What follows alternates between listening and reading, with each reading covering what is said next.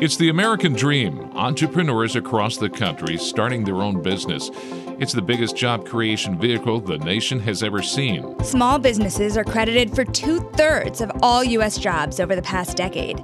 These companies came into the year with a head full of steam. Then the coronavirus hit, and the momentum just stopped. A full 40% of small businesses do not think they're going to survive. There are just a lot of smaller businesses that will struggle to make it through this winter. It's all local small businesses. That's who is bearing the brunt of this. We just don't know how long we might be able to stay afloat. Everybody's going to be out of work, and I'm just going to be deeper in debt. It's been very, very sad for our family, for our staff. You know, the government programs were designed to bail out the big boys, but they left Main Street behind. Since the start of the pandemic, we spoke to more than 100 business owners across the country. Many shut their doors, some survived, some adapted. And some suffered personal tragedies while trying to keep their business afloat. This is their story. Thanks for joining us on this Bloomberg Radio special report examining the pandemic's outsized impact on small business. I'm Shanali Basak. And I'm John Tucker. It's been nine months since lockdowns hit much of the country, and doors have reopened at a number of storefronts. But still, two out of every five small businesses tell Goldman Sachs they're not sure if they'll survive, and 10 million people remain unemployed. We spoke to business owners across the country about their troubles, and there have been many, but perhaps the worst of those struggles is the personal tragedies that were endured. David Carberry runs a digital marketing firm headquartered in Baltimore. When the pandemic hit, his sales were nearly cut in half. And then, his father caught COVID while going to the hospital for a simple procedure. It was in April. My dad had just had surgery in March, and we had to put him into a, a unit just for physical therapy. Um, he had gallbladder replacement.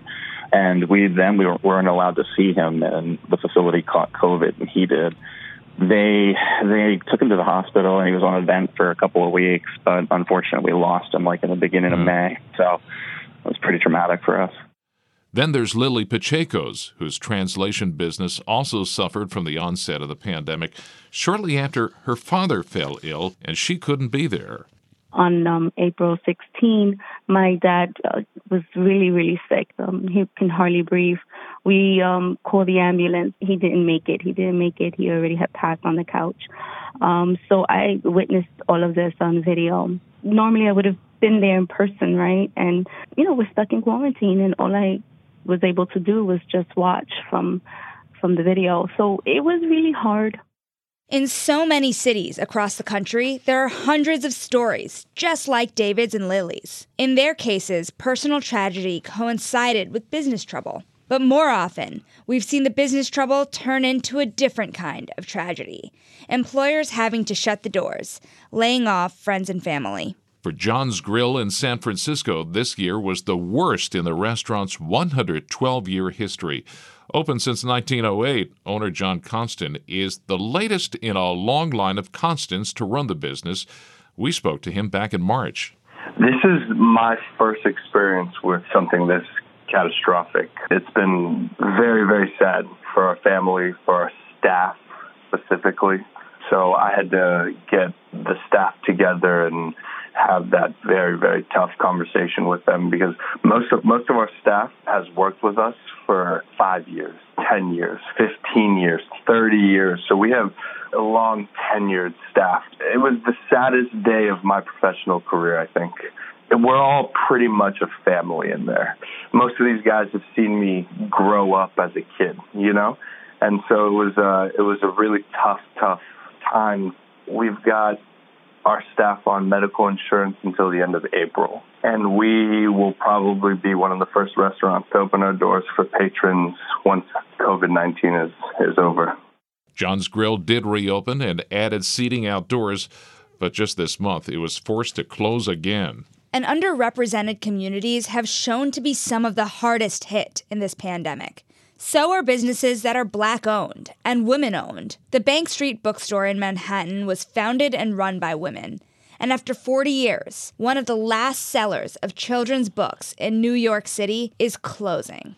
I mean, we've been a cornerstone of the neighborhood since we've been here for almost 50 years. We have folks coming in who remember coming when they were a kid and now are bringing their children, or people who live in the neighborhood who just had kids and are really sad that they won't be able to have their children grow up here. At the start of the pandemic, there was a big government push to rescue small business from financial ruin. Billions of dollars were made available through the Paycheck Protection Program, but firms that borrowed largely ran out of money by October. Margaret Anadu works at Goldman Sachs. Her job is investing in underserved communities. She says more than 40% of business owners had to lay off staff or cut jobs by November, and many said they wouldn't make it through the year. And it goes beyond the business owners. There's also 52% of these small businesses that have foregone paying themselves, right? And it's not it's not like we can isolate small businesses like there's some, you know, aspect of the economy that's off to the side. When you have small business owners who aren't paying themselves, that's struggle with your mortgage, that's a struggle with your rent, that's a struggle with how you pay for your health care. And so that impact on the economy, it's not a it's not a future issue. That's where we are now. And the real concern here is if that impact becomes permanent. Scott Minerd at Guggenheim Investments thinks it will be. The PPP, which was a great program uh, as an emergency stopgap, uh, you know, of course, is gone. So, uh, you know, we're going to start seeing layoffs here. And structurally, you know, more than half of uh, Americans are employed by small to medium sized business. Um, a lot of those businesses are never coming back. Some won't make it out of the pandemic, but many will, thanks to quick aid from the government back in March. The Paycheck Protection Program gave more than 5 million companies a lifeline in the form of half a trillion dollars. And that cash helped Aaron Anker's granola company in northern Maine get back on its feet after the early days of the pandemic. You know, you had to work with your local bank on that or your bank, you know, whatever bank you used. And our local bank was phenomenal. So we just decided to go with what we knew. We furloughed about 16 people, and uh, as of now, we've brought almost all of them back. Uh, anybody that we could, we've brought back. So it was very exciting, and the PPP was very helpful in that. At the same time, small business owners say PPP was also plagued by several hurdles. Some smaller firms found it difficult to even get a loan. We spoke with Brad Close, the president of the National Federation of Independent Business. You know, we saw a very, very poor rollout back in April. Um, the big banks mostly uh, sent those loans to longtime customers, much larger businesses than a typical small business. You know, our average member is five to 10 employees. That's very common for small businesses. We are talking true small businesses, the one you find in communities all across America. They struggled to get the banks to pay attention to them. That frustration was rampant in the early days of the program. Jim Smythe applied for a PPP loan to help his advertising company in Irvington, New York. We did apply, and I think it's been well documented how frustrating and difficult that experience has been. You know, the bank that we were using was really prioritizing their private clients and basically telling their relationship managers not to help to facilitate the loan process for their smaller clients that don't have, you know, a minimum of $10 million in active business. So we'll see what happens. I know everyone I know is really anxious about what's going to happen now with the next round, but let's just say that nobody really has any confidence. When it comes to PPP loans, more than 25% of the money went to just 1% of the borrowers. Those were mostly large firms seeking loans north of a million dollars. Lots of people we spoke to had a tough time accessing the program. Small business owners like Frank Knapp described a wide range of hurdles. Frank owns a firm in South Carolina and also heads up the Chamber of Commerce in the city of Columbia. So there's no doubt about it that the PPP loans were important. Uh, but you know, only 16% of all the small businesses in this country received a PPP loan out of the 30 million small businesses uh, it's a paltry amount. The, the people who were left out, the small business owners who were left out, were sole proprietors. Uh, they were micro businesses, and a lot of those, probably the majority, were people of color uh, and women. They just didn't have the banking relationships to get a, a loan approved, or they didn't have the resources uh, to go ahead and, and, fill out the application appropriately, or maybe didn't even have the forms from the IRS to do it. So we've got major issues here. It's true that black owned firms have been disproportionately hit, and so have Latino owned firms. Wes Moore, CEO of the Robin Hood Foundation, has been working with corporations and donors to support those businesses. It is a massive problem. And, and frankly, it was something that we had been calling out for a while.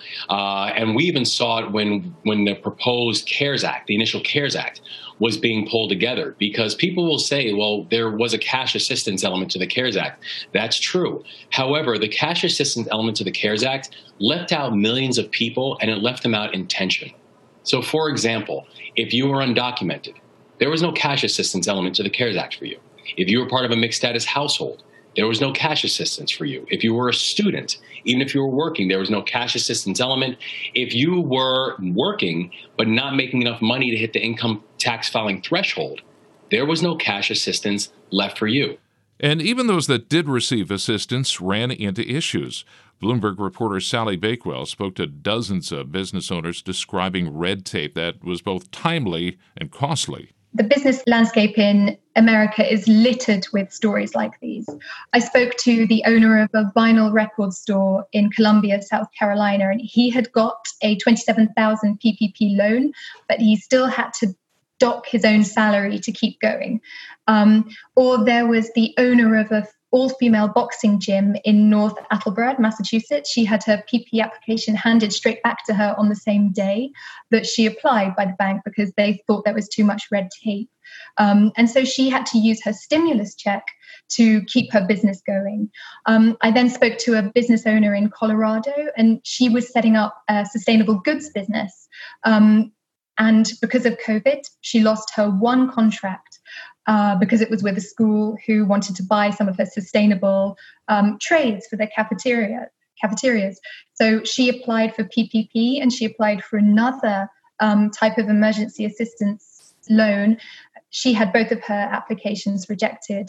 Um, she told me that one of them, at one point, they told her they had lost her application um, and that she needed to submit her financial details again. And then when she went through all of that, there was no money left anyway she was told there are stories like that everywhere you know they did the they did the right thing they did what they could they couldn't get the money or they got the money they still couldn't catch a break Bank Street Bookstore in New York City was one of the many small businesses unable to access government aid.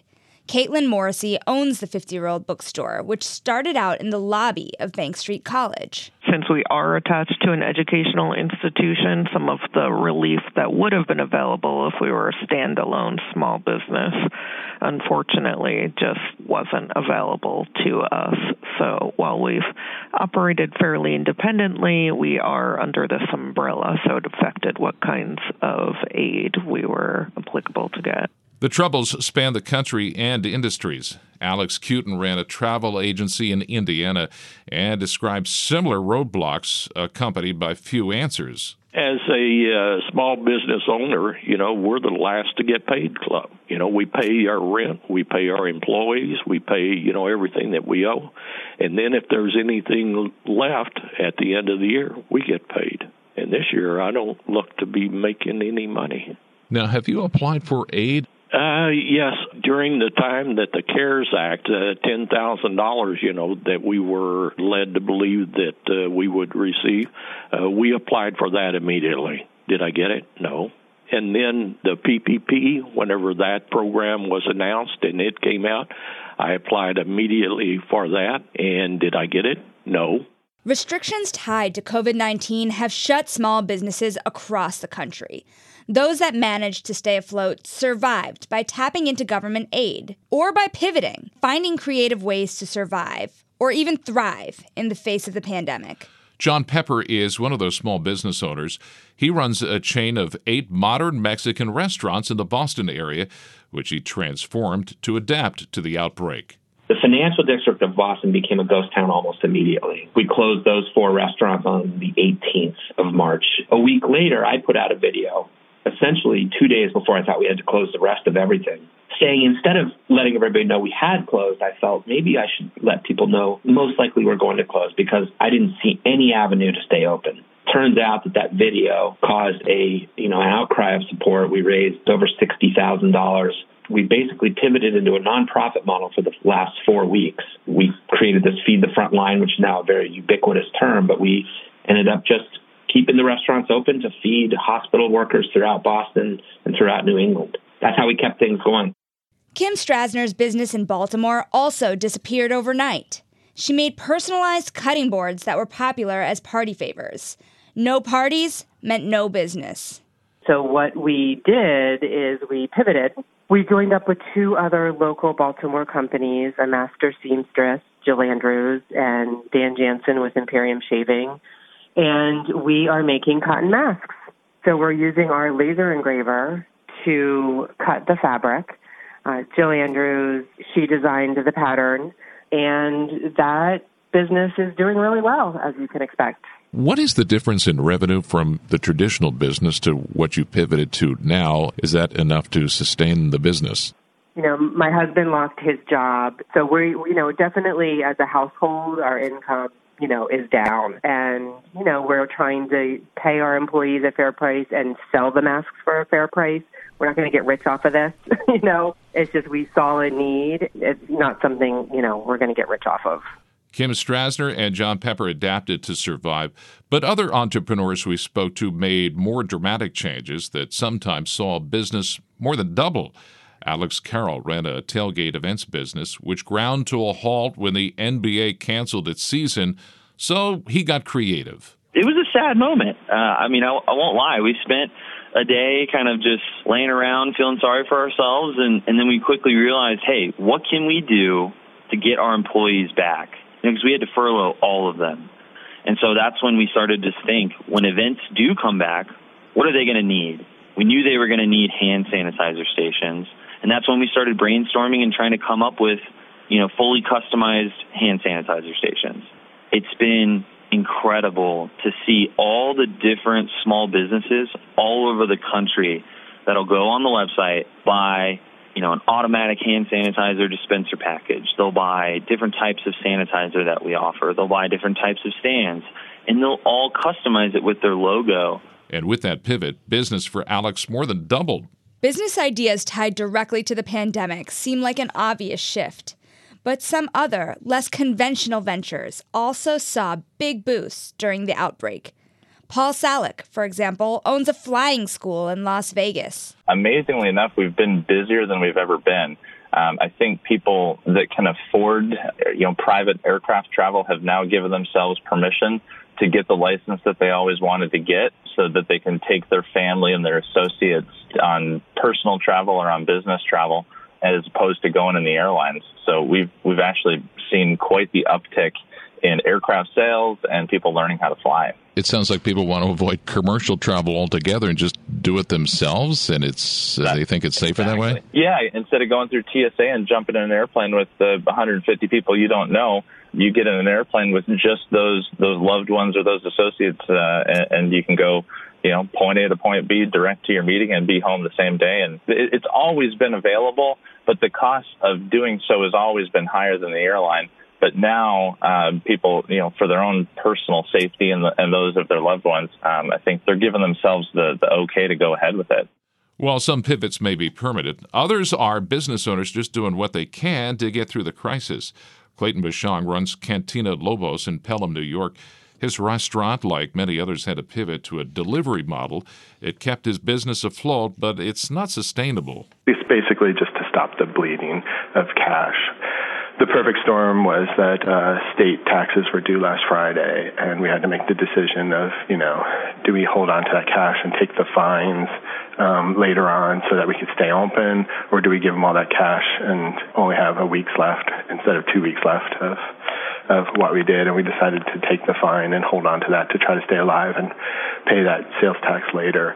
Luckily, the state's come down and says, as of now, you're not going to get fined for not paying sales tax. It bought us basically another week, week and a half.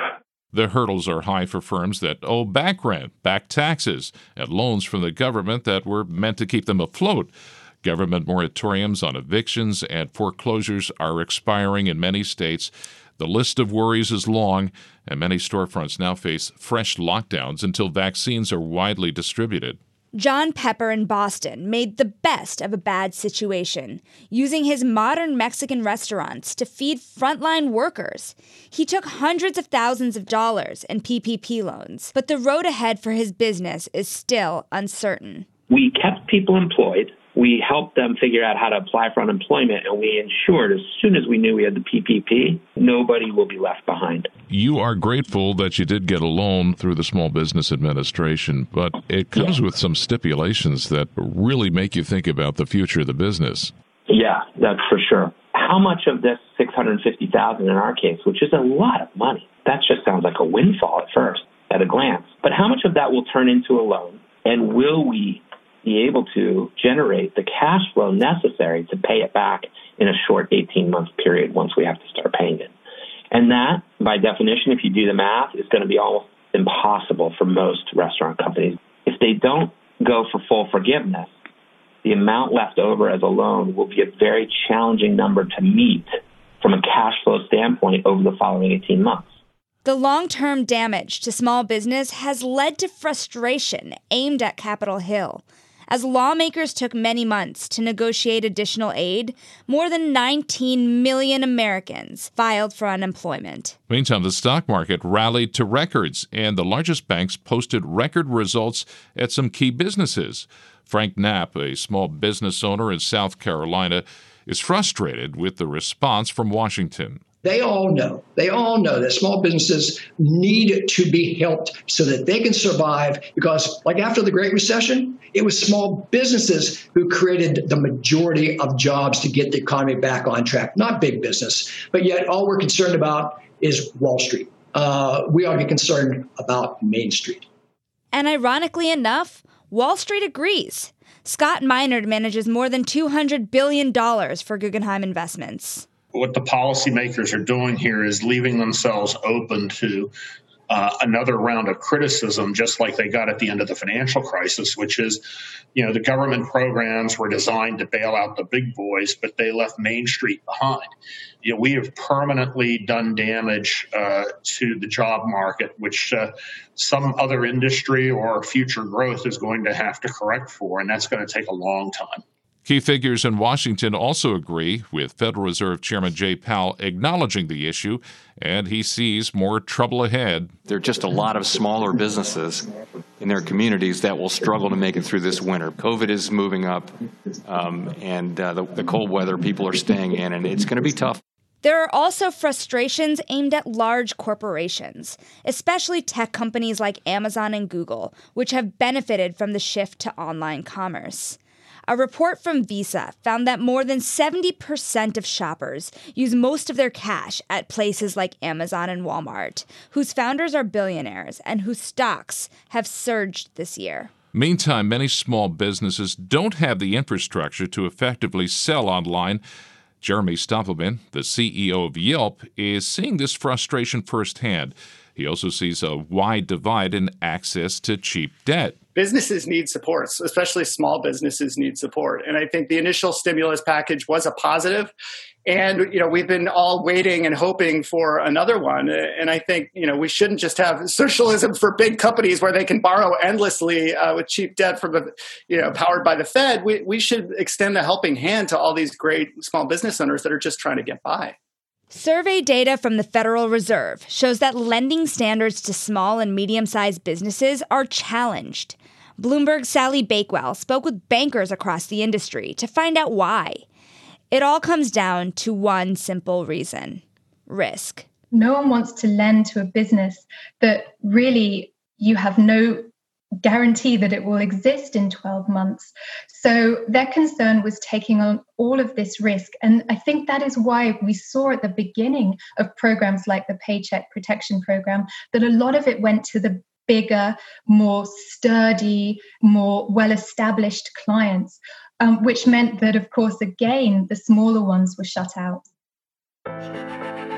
Troubles for small business owners have ripple effects that hit all parts of the economy. If small firms don't survive, economists say workers could stay unemployed longer. And right now, small business is struggling to keep staff on board. A November survey from Goldman Sachs found at least two in five were laying off staff or cutting employee pay. Ramona Martin used her life savings to build and renovate a 34 lane bowling alley in Brooklyn.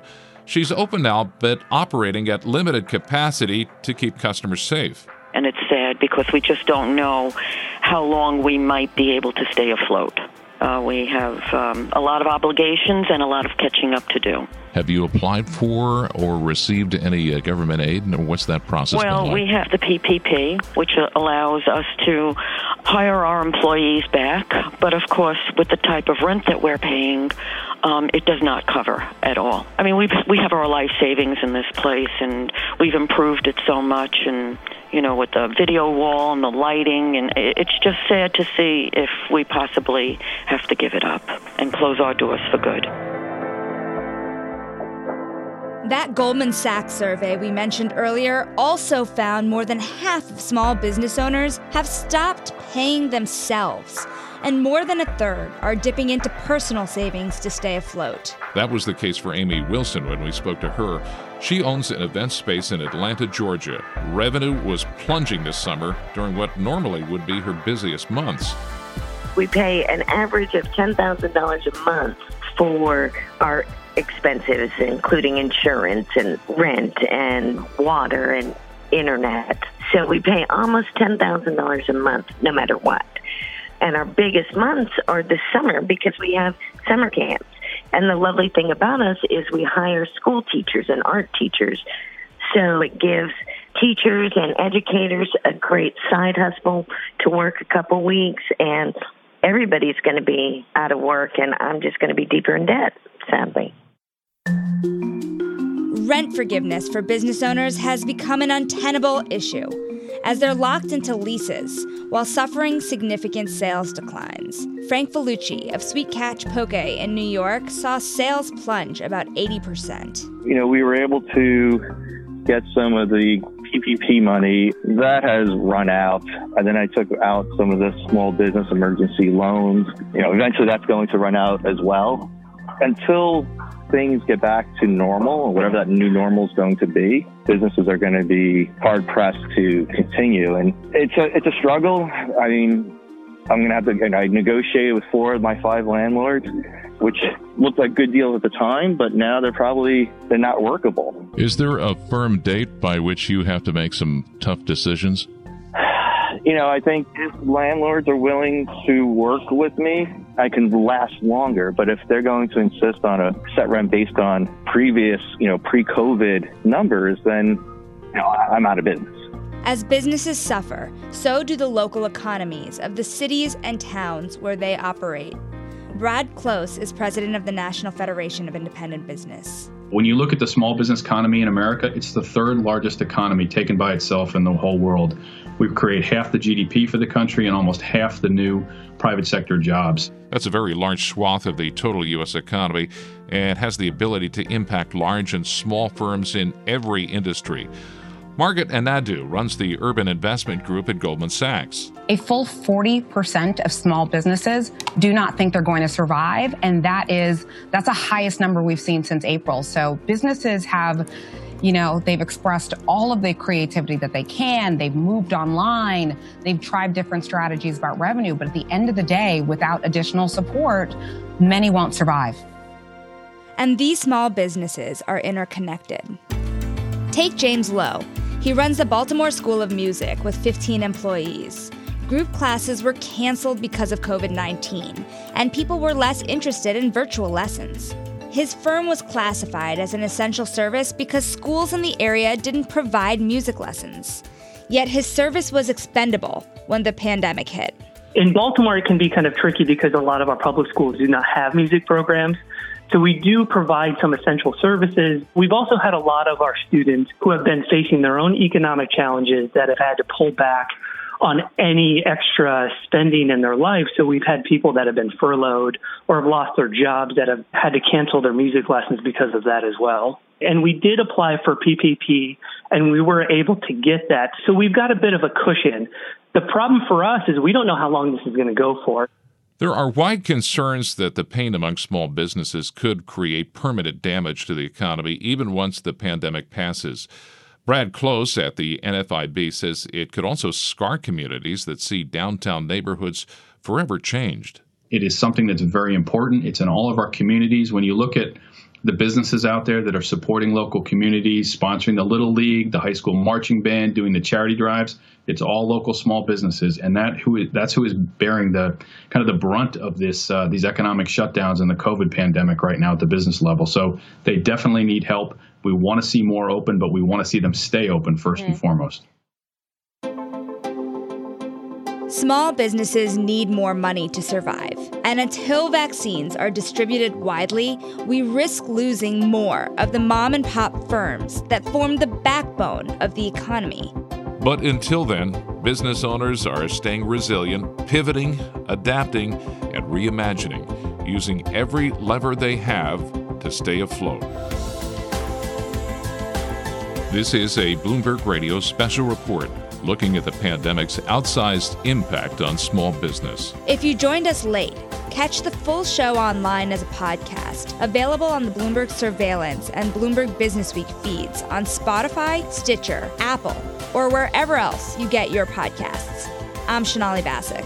I'm John Tucker, and this is Bloomberg.